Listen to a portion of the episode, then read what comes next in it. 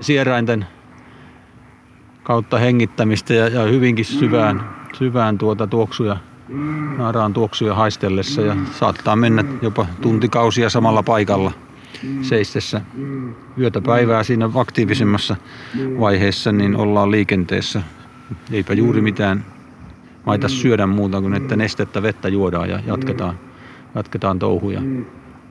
Ja se on se ensimmäinen vaihe syyskuun puolivälin paikkeilla sarvien kelouduttua, ja toinen vaihe sitten noin 3 viikon kuluttua uudestaan, jos naaras kiimaan tulee, että ei ole tullut vielä sitten tai hedelmöittynyt, niin sitten se alkaa uusi vaihe. Mutta epäilen vaan, että tässä ei ole tätä mahdollisuutta nyt vielä uroksella enää toistamiseen. Että naaras vaikuttaa siltä, jo viime päivät vaikuttanut, että se on onnistunut ensimmäinen astuminen. Ähtärin eläintarhan 6-vuotias urosonni seisoo lähes hievahtamatta paikoillaan. Sonni on kiima-ajan uuvuttama. Hirven kiima-aika voi olla hurjaa menoa, silloin sattuu ja tapahtuu. Ähtärin eläintarhan intendentti Mauno Seppäkoski. Taas uroksien välinen taistelu luonnossa, niin sehän on, jos kaksi saman vahvusta urosta tapaa toisensa, niin siinä niin kauan taistellaan, kun toinen on hengettömänä tai väsähtää tyysti niin, että se asettuu, jää maahan makaamaan. Uros saattaa sitten hallitseva. Voittanut uros saattaa jopa puskea sen, että niin kuten on monella muillakin hirvieläimillä, niin puskee se hävineen siihen, tai jos ei sitten hävinnyt, pääse pakoon. Et toki tarhassa pystytään taas säätelemään sitä sillä, että voidaan pitää jopa 2 urosta tarhassa kiima-aikanakin, jos esimerkiksi vaikka leikataan toiselta sarvet, niin kokonaan pois juuri silloin, kun ne on keloutunut, pystytään ne sahaamaan, niin ennen kuin alkaa varsinainen kiimavääntö, niin silloinhan siinä on niin eri tasoinen vahvuus, että toinen väistää ehdottomasti sieltä sarvet otettu pois, niin se menee alta pois joka hyvin kauas, eikä lähestykään, eikä ole aikomuskaan taistella sitä vahvempaa vastaan, niin sillä säilyttää aina sitten sen mahdollisuuden, että pystyy 2 hirveä pitämään samassa aitauksessa. Useimmiten niin kuin luonnossakin, niin siellä on menetyksiä. Useimmiten joku huono naaras saattaa saada sarvesta, jos ei ole otollinen koko aikana. Mutta tietysti metsässä päästään pakoon paremmin. Toki tässä taas tietysti päästään pakoon, onhan tässä hehtaarikaupalla tilaa, mutta kuitenkin se, että jos se naaras asettuu semmoiseen paikkaan ruokapaikalla tai muualla, että siinä on aita tai seinä vastassa, kuten meillä kävi tuossa toissa viikolla, niin naaras joutui uroksen sarvien ja seinän ja aidan väliin, niin menehtyi siihen. Että naaras oli huonosti kiimassa ja se oli muutenkin sen verran ollut sitten hiukan huonokuntoisempi, että ilmeisesti se ei olisi kovin hyvinkään tullutkaan kiimaan, niin uros päätti sitten vain työntää niin paljon aitaa vasten, että sarvet meni puhkasi sitten rintaontelon ja vatsan, niin se oli siinä. Hirvi on suomalaisen luonnon vaikuttavimpia eläimiä, ja se on vuosituhansien ajan ollut tavoiteltu saaliseläin. Nykyisin hirvestä on monenlaisia käsityksiä. Toisille se on yhä myyttinen metsän kuningas, toisille lähinnä taimikkotuholainen tai liikennevaara. Hirven ja suomalaisten historia on tuhansia vuosia sitten nivoutunut tiiviisti yhteen. Välillä hirvi on ollut Suomessa sukupuuton partaalla. Nyt kanta on voimissaan ja hirviä metsästetään vuosittain kymmeniä tuhansia. Miten hirven merkitys ja arvostus ovat muuttuneet? Valokuvaaja Heikki Willamo on pitkään seurannut ja valokuvannut hirviä. Miksi olet niin kiinnostunut nimenomaan hirvestä? No siihen on monta syytä, joista varmaan ensimmäinen ja varhaisin oli se, että kun mä olin pikkupoika, niin hirviä oli todella harvinainen otus, että niin kuin hirven kohtaaminen ehkä kerran vuodessa, niin se oli todella suuri tapaus. Ja se on meidän suurin maanisäkäs ja komea, ja siinä on ulkomuodossa semmoista huimaa, miksikä sitä sanoisi, ikivanhaa muotoa, semmoista kirveellä veistettyä kauneutta. Ja sitten kun mä hirvestä tosissani innostuin ja ryhdyin sitä miettimään, niin sitten tuli mukaan myytit ja kalliotaide ja kaikki tällainen. Ja se sopii mulle, ja sitten hirvi tempas mukaansa oikein kunnolla. Mitä lähdit niillä kuvilla hakemaan? No kyllä mulla aika nopeasti nopeasti muokkaantui sellainen ajatus, että mä haluaisin tehdä hirvelle kunnianpalautuksen, että kun mä ihmisten kanssa puhuessa, kun mä olin täysin tohkeissa, niin että meillä on sellainen eläin kuin hirviä, että se on tullut tavallaan takaisin sukupuuton partaalta. Ja sitten kun puhuin ihmisten kanssa, ei tietenkään kaikkea, mutta monen kanssa, niin kohtasikin sellaista torjuntaa, että se on liikennevaara tai se on taimikkotuholainen tai mikä tahansa. Ja sitten taas toisille ihmisille se oli myyttinen eläin. Mä oon tavannut ihan tavallisia ihmisiä, jotka kertoo, että hirvi on heille ennustaja eläin, ja jos hirven näkee, niin tapahtuu sitä ja tapahtuu tätä. Ja en nyt lähde mukaan tämmöisiin, mutta siinä oli sellaista kontrastia paljon, että se oli toisille äärettömän tärkeä ja toiset taas sitten, mikä oli mulle hyvin käsittämätöntä, niin ei nähnyt hirven arvoa ollenkaan. Ja sitten mä sitä mietin ja mä tajusin senkin, että jos useimmat ihmiset, jos ne näkee hirven, ne näkee sen pellolla iltaämärissä seisomassa ja toljuttamassa vähän hölmän näköisenä, niin ei se nyt ehkä hirvi ole parhaimmillaan juuri silloin. Ja sitten mä lähdin etsimään hirviä. Päätin, että en kuvaa niinkään, en kuvaa pelloilla. Tai yritän välttää peltoja ja yritän välttää hakkuaukeita, vaikka ne toki on hirvelle ihan luonteenomaisia ravintopaikkoja. Ei hirvi mikään metsän eläin ole, että se on juuri nuoren metsän ja aukeiden laitojen eläin, mutta että en mä ollut etsimässäkään biologista hirveä, vaan mä olin etsimässä sitä vanhaa hirveä, kadonnutta hirveä. Heikki Villamon lisäksi hirven lumoissa on hyvin pitkään ollut myös Luonnonvarakeskuksen tutkija Tuire Nygrén. Mä jäin koukkuun. Se oli kättelystä lähtien älyttömän mielenkiintoista. Ja vaikka nyt sanotaan, mä jäin toukokuun alusta täysin palvelleena, eli iältäni niin korkeana, ettei enää työtä saa tehdä, niin kyllä mulle haikeeksi ja tämä hirvitutkimus, niin se on mielenkiintoista. Se on haastavaa, se on ollut vaativaa, vaikeaa. Itkeäkin on saanut sen tiimoilta, mutta kiinnostavaa se on edelleenkin. Ja työtä siinä riittäisi paljon enemmän kuin mitä tällä hetkellä Suomen valtio pystyy satsaamaan. No sanotaan, se on upea osoitus siitä, miten tuon kokoinen eläin pystyy selviytymään tämmöisissä olosuhteissa, jos on pitkä, paksuluminen talvi ja lyhyt huikeaa kasvua vaativa kesäkausi. Ja mitä pohjoisemmaksi mennään, niin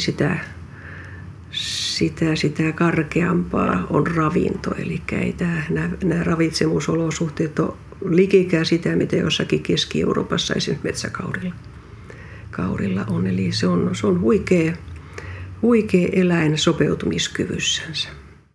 Hirviä on tullut Suomeen todennäköisesti hyvin pian jääkauden päättymisen jälkeen. Todennäköistä on myös se, että ihmiset ovat seuranneet nopeasti perässä. Tuire Nygrén. Hirvi on semmoinen saalislaji, joka on taatusti houkutellut jo silloista ihmistä, vaikka taatusti onkin ollut äärimmäisen vaikea pyydystettävä. Noin 6000 vuotta sitten Suomessa tapahtui jotakin hyvin merkittävää sekä hirven että ihmisen kannalta. Jääkauden alaspainava maaperä lähinnä tuolla Pohjanmaan suunnalla alkoi pikkuhiljaa nousta tehokkaammin kuin kaakkoisessa Suomessa sillä tavalla, että Suomenniemi kallistui ja suuri Saimaan allas purkautui vuokseen. Tyhjeni noin puolilleen entisestä ja tämmöiset vesijättömaat olivat laajat. Vesijättömaat ilman kasvillisuutta, mutta nopeasti siellä alkoi rehottaa ensin ruohokasvit, sitten pienet pensaat ja lehtipuut. Ja tämä oli semmoinen triggeri, joka vaikutti aivan varmasti hirvikantaa vastaavalla tavalla kuin nyt sanotaan sotien jälkeen, kun tehtiin suuria aukkohakkuita. Vanhat metsät nuoreni, syntyi rajattomasti hirvelle maistuvaa ravintoa, kannan lisääntymisteho kasvoja tehosto, vasoja alkoi synty, kantaa voimistui. Ja varmaan ne prosessit on ollut hyvin samantapaisia jo silloin 6000 vuotta ennen. Ja kun hirviä alkoi olla paljon, niin totta kai se vaikutti ihmisiin. Alue keräsi ihmisiä enemmän kuin ennen oli ollut. Saalista saatiin, ruoka ei loppunut, ihmistenkin syntyvyys tehostui todennäköisesti. Ja arkeologeilla on jopa näyttöä siitä, että tällä oli ihan tämmöisiä kulttuurillisia vaikutuksia. Aikaisempi kulttuuri väistyi ja uusi tuli tilalle. Ja yllättävästi jopa niin, että nämä asuinpaikat, jotka löydettiin, niin ei ollut mitään semmoista liukuvaa muutosta, että vanhalle olisi tullut sitten uusia elementtejä mukaan, vaan on ollut hyvin niin kuin erillisiä. On vanhaa kulttuuria ja uutta kulttuuria. Ja tämä mun ymmärtääkseni niin arkeologitkaan ei ole tähän löytäneet vielä kunnon selitystä. Eli ehkä rannikolta siirtyi hylkeenpyytäjiä sisämaahan enenevässä määrin hirvenpyytäjiksi ja sitten toisaalta varmasti, kun rannikolle tuli tilaa, niin etelästä tuli lisää hylkeenpyytäjiä. Tällä tavallahan ihmiskunta on aina liikkunut, että jos elinolosuhteet jossain paranee, niin tyhjä tila täyttyy. Ja tietysti sitten, jos näin kävi, että ihmismäärä lisääntyi, niin sitten kun hirvet katosi, niin sitten ihmisiä oli vähän liikaa, koska metsästäjä, keräilijä, kalastaja, yhteisö, se pieni 20 hengen ryhmä tarvii valtavasti tilaa liikkuessaan vuoden kierrossa niin kuin ruoan perässä. Ja voisi olettaa, että tilaa lähdetään sitten etsimään. Eli tavallaan näin se on mennyt aina. Siellä se suomalaisten alkuperä jotenkin on siellä hirveän nivoutuneena. Kyllä se on hirveän nivoutuneena niin suomalaisilla kuin ruotsalaisillakin. Varmaan tai pohjoisruotsalaisilla ehkä me ollaan aika pitkälti samaa porukkaa.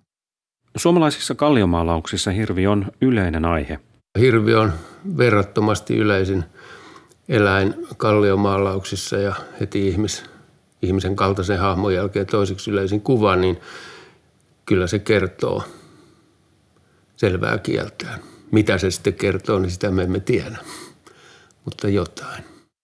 Ne ajoittuu hyvin samoihin aikoihin. Siis sen verran, mitä niitä on pystytty ajoittamaan, niin tämä osuu aika hyvin yksin sekä ajallisesti että alueellisesti. Siis nimenomaan tuolla Saimaan rannoillahan näitä kalliomaalauksia löytyy muun muassa. Ja kaiken huipuksi vielä kävi niin, että meillä on ollut työn alla nyt vastoittain julkaistu analyysit hirvikannan genetiikasta. Niin myöskin sieltä löytyy osoitusta siitä, että tämmöinen suuri mullistuksen aika on osunut just tähän samaan noin 6000 vuotta sitten. Kun kalliomaalauspaikkoja kiertää, mä nyt olen aika monet Suomessa nähnyt, niin se on se kokonaisvaikutus, että useimmiten se paikka on se, joka tekee suurimman vaikutuksen. Kuvathan sinällään on vain vanhoja resursseja kuvia. Totta kai Astuvan salmihan on järisyttävän hieno paikka, samoin värikallio. Mutta mun suosikki hirvi on Uittamonsalmen semmoinen hirvi, jolla on äärettömän kauniisti muotoiltu pää ja sitten sillä on vaan oikeastaan semmoinen laatikkomainen ruumis. Noin 6000 vuotta sitten tapahtunut hirven kukoistuskausi Saimaan rannoilla oli loppujen lopuksi hyvin lyhyt. Saimaan vesijättömailla alkoi kasvaa metsää ja 100–200 vuotta myöhemmin tilalla oli vanhaa tiheää metsää, joka ei enää ollut sellainen ruoka-apaja hirvelle kuin aikaisemmin. Heikki Willamo. Ja silloin voisi niinku kuvitella, että niillä kuvilla on ehkä saattaisi olla tekemistä sen kanssa, että sitten kun hirvi kannattaa romahti, puhutaan palautuskuvista, eli yritetään ikään kuin manata hirviä takaisin tai jotain tällaista. Ja näähän nykyteoriahan liittää niin kuin kalliotaiteen shamanismiin ja shamanin henkimatkoihin ja sellaisiin. Niin se oli tietysti kuulu shamanin tehtäviin hankkia hirvet takaisin. Shamani oli se, joka piti spesialisti, joka piti yhteyttä henkimaailmaan, ja henget hän määräsi kaikesta. Mutta kyllä se näin on, että jos me katsotaan kalliotaidetta, niin kyllä joka paikassa maailmassa niin ne suurimmat ja tärkeimmät riistaeläimet, ne on ne, jotka kalliotaiteessa esiintyy. Ja jos nyt ajattelee omaa itseään ja omaa ajatteluaan, niin eihän ihmisen ajattelua paljon muuttunut, niin kyllähän suuri ja komea aina vetoo ja kyllähän se nostetaan aina niin kuin ylitse muiden, että sitten kun se on vielä ollut tärkeä saaliseläin ja niin se on liittynyt myytistöihin, että jollain Etelä-Afrikan saneilla niin se hirviantiloppi on. Se on kai sateentekijä myös, koska sade oli se kaikkein tärkein, mitä tarvittiin. Niin silloin se tärkein eläin sai myös sen roolin. Et me ihmistä annetaan mielellään eläimille kaikennäköisiä rooleja, mitä niillä ei tietenkään itsessään ole, mutta että se on juuri se asia, joka mua kiehtoo luonnossa. Että mun mielestä, tai nyt joka kerta, kun mä näen tänä päivänä hirven, niin mä näen sen lisäksi, että mä näen hienon eläimen, niin mä näen koko sen kulttuurihistoriallisen yhteyden, mikä meillä on hirveän ollut. Ja se rikastuttaa tavattomasti tietysti jokaista kohtaamista hirven kanssa, eli siinä joka kerta on vastakkain sen asian kanssa, että miten me eläin kohdataan ja miten me siihen suhtaudutaan ja miten se on aikojen kuluessa muuttunut. Hirven määristä riippumatta se on niin esihistoriallisen aikana kuin myöhemminkin ollut aina merkittävä ja haluttu saaliseläin. Eihän se mitään perusruokaa ollut, koska ei hirviä niin paljon ollut. Mutta se on, kun on hirvi saatu, niin siitä on saanut niin paljon kaikkea, että se on iso kestävä vuota, hirmuinen kasa lihaa, erittäin kovia luita tarvekalujen tekoon, suonia ompeluun, jänteitä jousen jännittämiseen, ja se on ollut semmoinen niin kuin onnenpotku yhdenkin hirven kaato. Että hirvihän kaadetaan, niin kuin karhukin. Sitä ei tapeta, se kaadetaan. Se on edelleen aika syvästi meidän kielessä. Että se on jotain aivan muuta kuin tappaminen, se kaadetaan. Miten, mikä se ero? No se on paljon semmoinen kunnioittavampi ja siinä on vähän sitä anteeksi pyytelyn makua, että se vaan kaadetaan. Vanha sitkeä metsänvaltias laukkoi omia kotikorpiaan vetäen miehiä perässään yli valkoisten nevojen ja halki huurteisten korpien. Mutta yhtä sitkeitä olivat myöskin ajomiehet kotitanterillaan ja painoivat perässä kuin viholliset. Ei ollut ajajien kontissa evästä, mutta ei saanut ajettukaan syömärauhaa. Nälkä häntä ahdisti ja nälkä kurni miestenkin sisuksia. Mutta nälkäisten korpelaisten edellä juoksi höyryävä liha ja lämmin veri pitäen uupuvat miehet väkisinkin suksien mäihystimissä. Loppua tehden sarvekas otus kahnusti edellä ja viimeisin voimin pyyntömiehetkin kaahasivat perässä. Näin kuvasi hirvenhiihtoa kansanperinteen keräjä Samuli Paulaharju. Suomalaisissa tarinoissa, saduissa ja kansanperinteessä on paljon kuvauksia hirvenhiihdosta. Että mä en tiedä kuinka paljon hirveä on hiihdetty. Että peurojahan metsästettiin hiihtämällä ikään kuin ne väsyksiin. Hirvehiihdosta puhutaan, varmasti sitäkin on harrastettu, mutta kun hirvi on ollut sen verran vähälukuisempi kuin peura, joita oli suurena laumoina, niin mutta hirven hiihto ja peuran hiihto, se tapahtuu juuri silloin, kun nälähätä on varmaan aina suurimmillaan. Eli kevät-talvella ruokavarastot on loppu ja silloin tulee ne kelit, että hanki kestää hiihtää, mutta upottaa hirveä alla ja silloin on niin kuin mahdollisuus. Ja jos silloin saa hirven, niin se voi olla täysin ratkaiseva koko perheellä. Et yhdellä hirvellä sinnitellään aika pitkään. Ja rankkaa hommaa. No se on rankkaa hommaa, joo. Kyllä siinä voi vierähtää päivä tai pari, jos huonosti käy. Ja eikä varmasti aina se päättynyt mitenkään ihmisen voittoon. Että kyllä siinä saattoi ihmisen voimat loppua ennen kuin hirveä. Mutta Kalevalassahan meillä kerrotaan hirven hiihdosta myös ihan selkeä myyttinen runo hirven hiihdennästä, joka on helppo siirtää taivaalle. Että se on varmaan niitä Kalevalan tai kansanrunojen vanhinta kerrostumaa, joka voi kummuta ties kuinka kaukaa. Itse Lieto Lemminkäinen ain oli hirven hiihännässä. Hiihti soita, hiihti maita, hiihti aukkoja ahoja.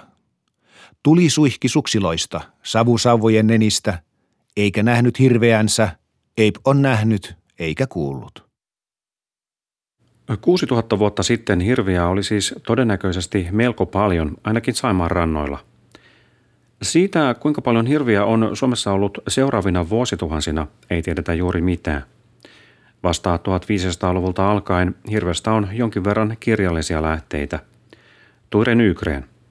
Ei ainakaan ole näyttöä mistään tämmöisestä siis voimakkaiden hirvikantojen ajasta tältä väliltä.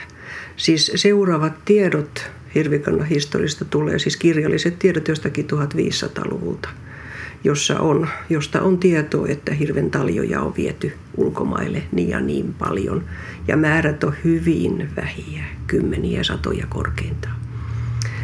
Ja sen jälkeen sitten tiedetään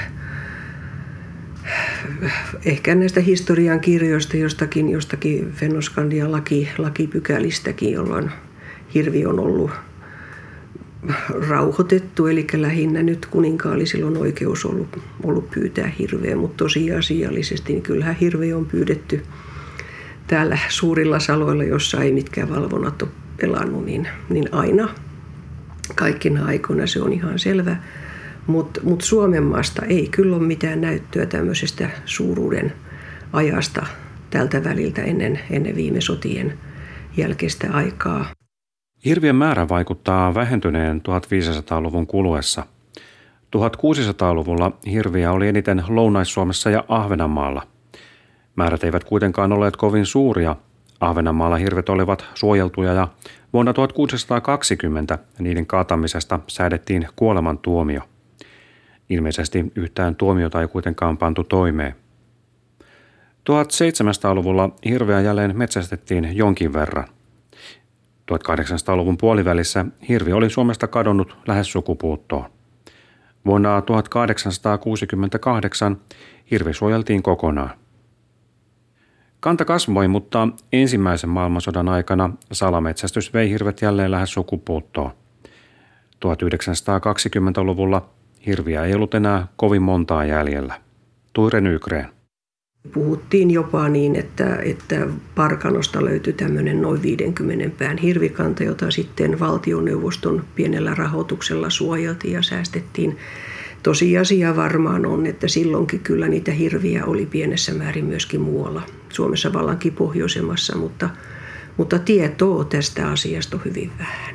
Eli polvilla on ollut useamman kerran ja ihan lailla suojeltuna.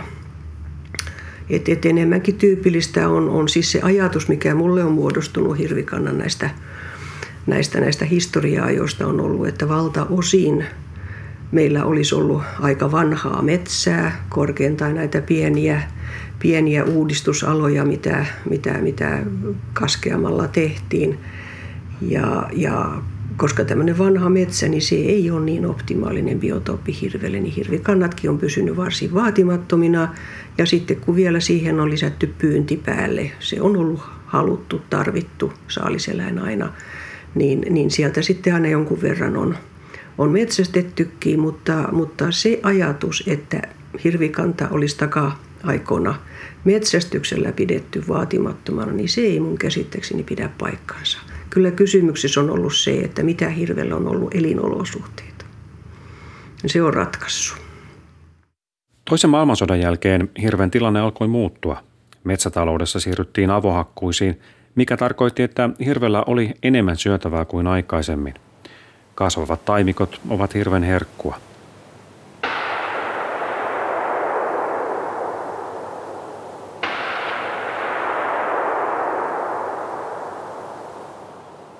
Hirvikanta kasvoi, mutta 1960-luvulla metsästyksessä meni jokin pieleen.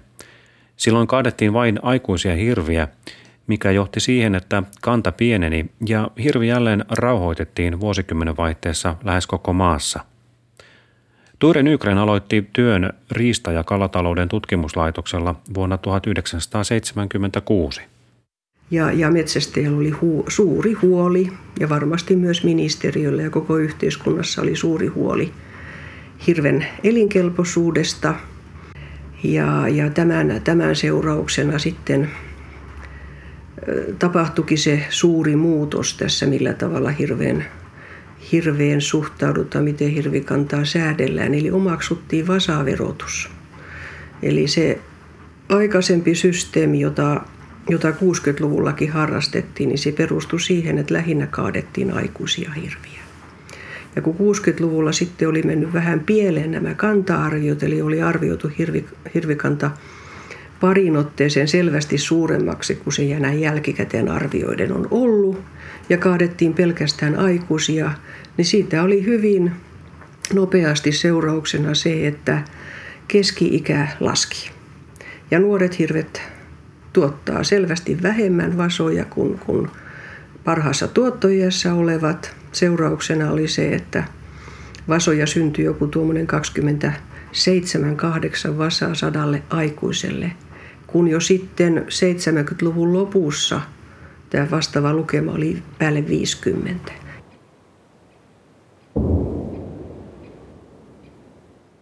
Siis 70- ja 80-luvulla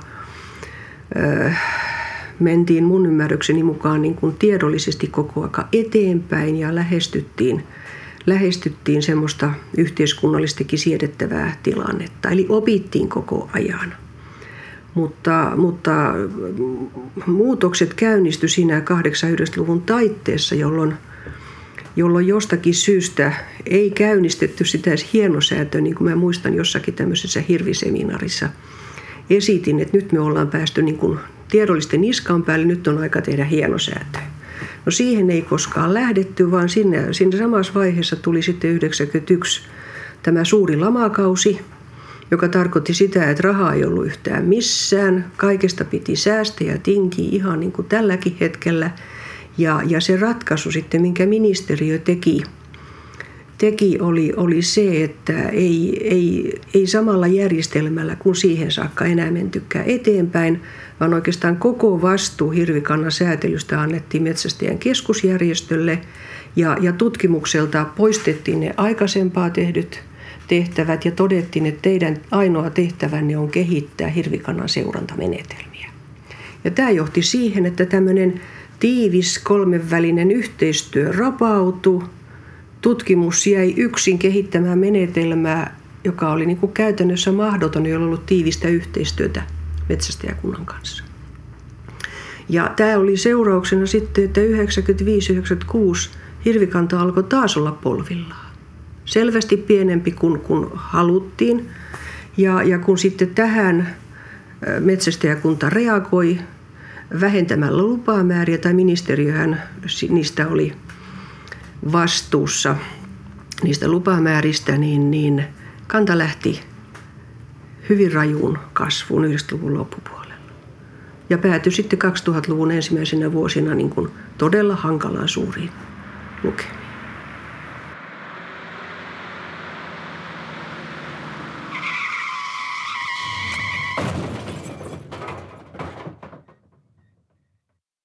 Sellaisetkin kansalaiset, jotka aikaisempaa ei ole ollut juurikaan kiinnostuneita hirvestä, niin reagoi tähän, että sitä alkaa olla vaikeaa tuolla tiellä liikkuu, vaarallista.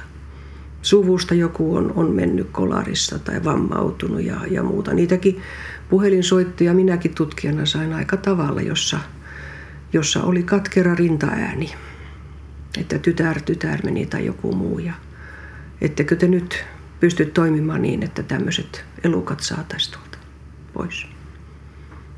Eli näitä ihan ääripäänkin asetukset, meillä ei yhtä ainutta hirveä tarvittaisi, niin niitäkin mukaan tuli, mitä ennen ei ollut. Ennen sanotaan suurosa kansalaisista ei ollut juurikaan kiinnostuneita hirvestä. Eli se oli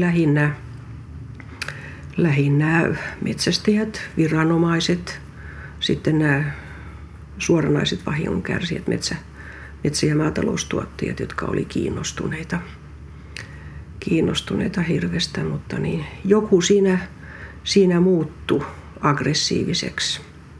Eli yhteiskunta ei enää ollut valmis sietämään muista hirvimäärää.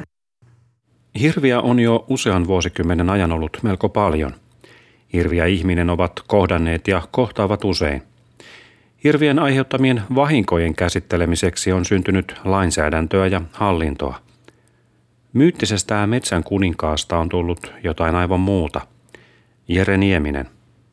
Se on jonkinnäköistä valtion karjaa se hirvikanta, että se on niin kuin, tavallaan ei suoraan nyt kenenkään omistuksessa, vaan sellaista niin kuin yleistä hallittavaa luontoon liittyvää jotain asiaa tai luonnonvaraa tai vastaavaa, että sitten valtio koettiin velvolliseksi niistä hirven aiheuttamista vahingoista, että korvattiin esimerkiksi siellä maatalouspuolella sadonmenetys ja sama sitten metsätalouden puolella korvattiin se tulonmenetys, mikä arvioitiin siitä koituvan, että hirvi on syönyt, vahingoittanut taimia, yleensä männyn ja koivujen taimia. Ja liikennepuolella ne vahingot on nyt tietenkin sillä tavalla myös aika konkreettisesti todettavissa, että nyt autot romuttuu ja vahingoittuu ja ihmiset kanssa loukkaantuu tai pahimmassa tapauksessa kuolee. Että niiden henkilövahinkojen takia ne liikennevahingot on hirven tapauksessa varmasti pahimmat. Ja ne on eniten aiheuttanut keskusteluakin silloin 60-70-luvulla, kun hirvikanta lähti kasvuun Suomessa ekaa kertaa pitkään aikaan. Ja silloin alkoi ne vahingot sitten lisääntyä. Jere Nieminen on tutkinut hirven yhteiskunnallista läsnäoloa ja sen hallintaa. Että se on tällä hetkellä niin kuin hyvin hallinnollisesti toteutettua se, miten hirven kanssa toimitaan, miten sitä hirveä hallitaan. Että se on siirtynyt sieltä julkisen keskustelun puolelta, missä yleensä kun asiat on uusia ja ne politisoituu ja koetaan voimakkaasti ongelmaksi, että missä ne ensin ilmenee siellä kiivaassa julkisessa keskustelussa ja sen jälkeen kun ne aletaan ottaa haltuun, säädetään lakeja ja muodostetaan hallintoa ja kehitetään menetelmiä virkamiehille, että kuinka ne alkaa sitten hallinnoimaan niitä asioita, niin sitten se siirtyy sieltä julkisesta keskustelusta yleensä ne asiat sitten sinne hallinnon ja hallinnan puolelle, että siinä se on se kenttä, millä tällä hetkellä pelataan aika pitkälle hirven kanssa. Ja konkreettiset käytännöt, että niissä osataan toimia tällä hetkellä. Että ei ole hirveän suurta tarvetta keskustella julkisesti nyt, että jos hirvi syö jonkun metsänomistajan taimet ja vaikka vahingot olisi kymmenissä tuhansissa euroissa, niin ei se ole ehkä ihan ensimmäisenä lehtikirjoittelun paikka, vaan koska sinne tulee metsäkeskuksen virkamiehet ja on saa tehdä homma ja siellä monimutkaiset menetelmät, kuinka ne hirvivahingot arvioidaan siellä taimikossa sitten erilaisten työvälineiden ja laskukaavojen ja taulukoiden avulla. Lomakkeita täytellään monessa eri vaiheessa ja sitten sieltä saadaan joku euromäärä, mikä on sitten tässä vuosikymmenien aikana muotoutunut sellaiseksi, että se tyydyttää pääosin metsänomistajia. Että vaikka siellä joitain, esimerkiksi nyt kentällä kun mä olin, siellä oli mukana niitä metsänomistajia, kun hirvivahinkoja arvioitiin, että pääosin kaikki oli tyytyväisiä ja vaikka jollain olisi jotain pientä närää ollut jostain, niin kyllä ne eurot oli ihan tyydyttäviä niille metsänomistajille kumminkin. Eikä kukaan ainakaan siellä haastatellessani maastossa niin tuonut mitenkään esiin, että lähtisi tästä nyt tämän keskustelemaan julkisesti jossain lehtien palstoilla. Että ei se tilanne ole hirven kanssa tällä hetkellä se. Mutta ehkä se on sitten, jos susi syö vaikka 30 lammasta jossain, niin se on ehkä enemmän kirjoittelun paikka tai ainakin uutisoinnin paikka. 1920- ja 30-luvuilla pelkästään se, että joku ylipäätään näki hirven, riitti lehtijutun aiheeksi. Tilanne on muuttunut täysin. Jere Nieminen. Ehkä se yksi kanssa, mikä sitä ilmentää, on siinä julkisessa keskustelussa, että kun sitä julkista keskustelua on, niin se on hyvin rutiininomasta ja esimerkiksi nyt näistä vahingoista totta kai uutisoidaan. Ne ei ole tuollaisia yksittäisiin tapauksiin liittyviä tai jonkun kiivastuneen maanomistajan kynästä tai niin kuin ajatuksista lähtöisin, vaan on usein sitten kun metsäkeskus tai joku muu virasto tuottaa sitten yhteenvetäviä tilastoja niistä oman alueensa tai valtakunnallisista hirvivahingoista, niin se uutisointi perustuu sitten niihin virastojen tiedonantoihin, lehdistötiedotteisiin, että nyt oli tämän verran vaikka Pirkanmaalla tai täällä päin Etelä-Suomessa tai koko Suomessa vahinkoja. En oli näin monta euroa ja näin monella hehtaarilla metsää tai muuta vastaavaa, että se on hyvin sellaista sitten, myös se uutisointikin on sellaista hallintokeskeistä. Mutta mikä kiinnostavaa siinä on, niin siinä uudessa hoitosuunnitelmassa ollaan jossain määrin huolestuneita tästä hirveäkannan geneettisestä rakenteesta, mikä on ihan jännä, jännä vaihe tässä hirvikannan säätelypolitiikassa, että kun se on tässä vakiintuneessa vaiheessa ja sitä hirvikannan säätelypolitiikkaa ei enää periaatteessa pystytä perustelemaan vaikka niillä vahinkokehityksellä, koska niihin vahinkoihin on totuttu ja niiden kanssa on opittu elään, eikä ihmiset koe niitä enää niin suuriksi ongelmiksi, vaikka sitäkin vähän sitten on maltillistettu tässä viime vuosina ja siinä uudessa hoitosuunnitelmassakin. Mutta että esimerkiksi se geneettisestä rakenteesta huolehtiminen, niin se on osoitus siitä, että tässä vaan yksityiskohtaistetaan koko ajan tätä hirvikannan säätelypolitiikkaa ja mennään syvemmälle siihen ja tulee aina uusia tavallaan perusteita, ideaaleja sille, miksi tehdään ja mitä tehdään. Se kuvaa hyvin sitä hirvipolitiikan muuttumista muutenkin, että se koko ajan se yksityiskohtaistuu koko ajan ja ne menee hienosyisemmiksi ne hallinnan mekanismit, mitä siihen hirvipolitiikkaan liittyy. Tuire Nygrénin mukaan hirvikanta on Suomessa varsin hyvässä kunnossa. Suomalaiset hirvet ovat esimerkiksi säästyneet vakavilta eläintaudeilta. Mutta pientä säätöä hirvikanta vielä kaipaa. Mutta sitten se taas se, vaikka terveydentila on hyvä, niin yksi seikka siellä on, joka kaipaisi huomiota. Ja se on tämä urosten vähäisyys, joka nyt jo ihan todistettavasti viimeisessä jutussa, minkä sain kumppaneitteni kanssa tehtyä tällä työuralla, niin sieltä saatiin kaunis näyttö siitä, että jos uroksia on kannassa vähän, niin tiinehtymiset viivästyy. Ne ei tapahdu enää silloin optimaalisempana aikana, jonka seurauksena vasat syntyy silloin, kun on luonnossa se optimaalisin syntymäaika, ja jolloin niillä olisi sitten riittävästi kasvuaikaa ennen seuraavaa kovaa talvea. Eli vasojen syntymäaikaajat on viivästyneet ja todennäköisesti tämä selittää ainakin osan siitä, että vasojen keskipainot on pienentynyt. Eli tältä osin siellä on tapahtunut heikentymistä. Mutta tämähän on myös semmoinen asia, että jos nyt tämänhetkistä tavoitetta, eli uroskannan voimistamista saadaan edistettyä, niin periaatteessa ongelma pitäisi pääosin poistua muutamassa vuodessa. Toivottavasti, jollei ole sitten niin, että vasojen pienentyminen on seuraus myöskin jostain muusta ilmastonmuutoksesta tai mistä vain. Mutta ainakin tämä, että urosten ja naaraiden osuudet kannassa pitäisi saada suhteellisen lähelle tämmöistä luonnonmukaista. Että uroksia olisi vain vähän vähemmän kuin naaraita. Mutta ei mulla ainakaan ole tietoa, että mitään semmoista muuta suurta murhetta hirvikannan hyvinvoinnissa olisi nähtävissä. Hienoja eläimiä. Kovin moni ei välttämättä enää näe hirveä metsän myyttisenä kuninkaana, mutta jos upeita isosarvisia hirvisonneja olisi enemmän, se voisi heijastua hirven arvostukseen. Heikki Willamo. Esimerkiksi tänä kesänä niin just tämmöisiä 6-8 piikkisiä, jotka on niin kuin hyvässä vauhdissa kasvaa isoiksi sonneiksi, niin sellaisia on näkynyt enemmän kuin ehkä viime vuosina. Että täytyy sanoa, että kyllähän se vaikuttaa nopeasti sitten, jos ylipäätään vaan jätetään sonneja ampumatta. Että se on niin yksinkertaisesti se entinen ajattelu, että ammutaan sonneet, yksi sonni kyllä siitä kuinka monta lehmää vaan, mutta kun ei se mene niin. Ei ne kerkiä. Mutta kyllä mä jaksan kuitenkin uskoa siihen, että me ollaan myös sillä tavalla uuden kynnyksellä, että kyllä luontoarvot toisaalta on koko ajan nousussa. Johtuen ehkä myös siitä, että luonnolla voidaan, niin kuin puhtaalla ja koskemattomalla luonnolla voidaan myös tienata. Ja sehän heti, jos se tuo ihmisille töitä, niin totta kai arvostus nousee. Ja ruotsalaisethan on niin kuin hyödyntänyt hirven suuren kiinnostuksen hirveen, mitä Keski-Euroopassa tunnetaan, niin jo vuosikymmeniä siellä on hirvisafareita ja siellä on vaikka mitä isoja hirvitarhoja, missä saksalaisia on pilvin pimein katsomassa hirveä, koska esimerkiksi Saksassa ollaan aivan hulluna hirveän. Että kyllä mä nyt uskon, että kyllä tässä niin kuin valoakin hirven kohdalla näkyy myös niin kuin siellä arvostuspuolella. Että hirvellähän ei ole tietenkään mitään pelkoa kuolla sukupuuttoon tai muuta semmoista, mutta jos siellä tai niin kuin arvostuspuolellakin tapahtuisi nousu, niin se olisi vaan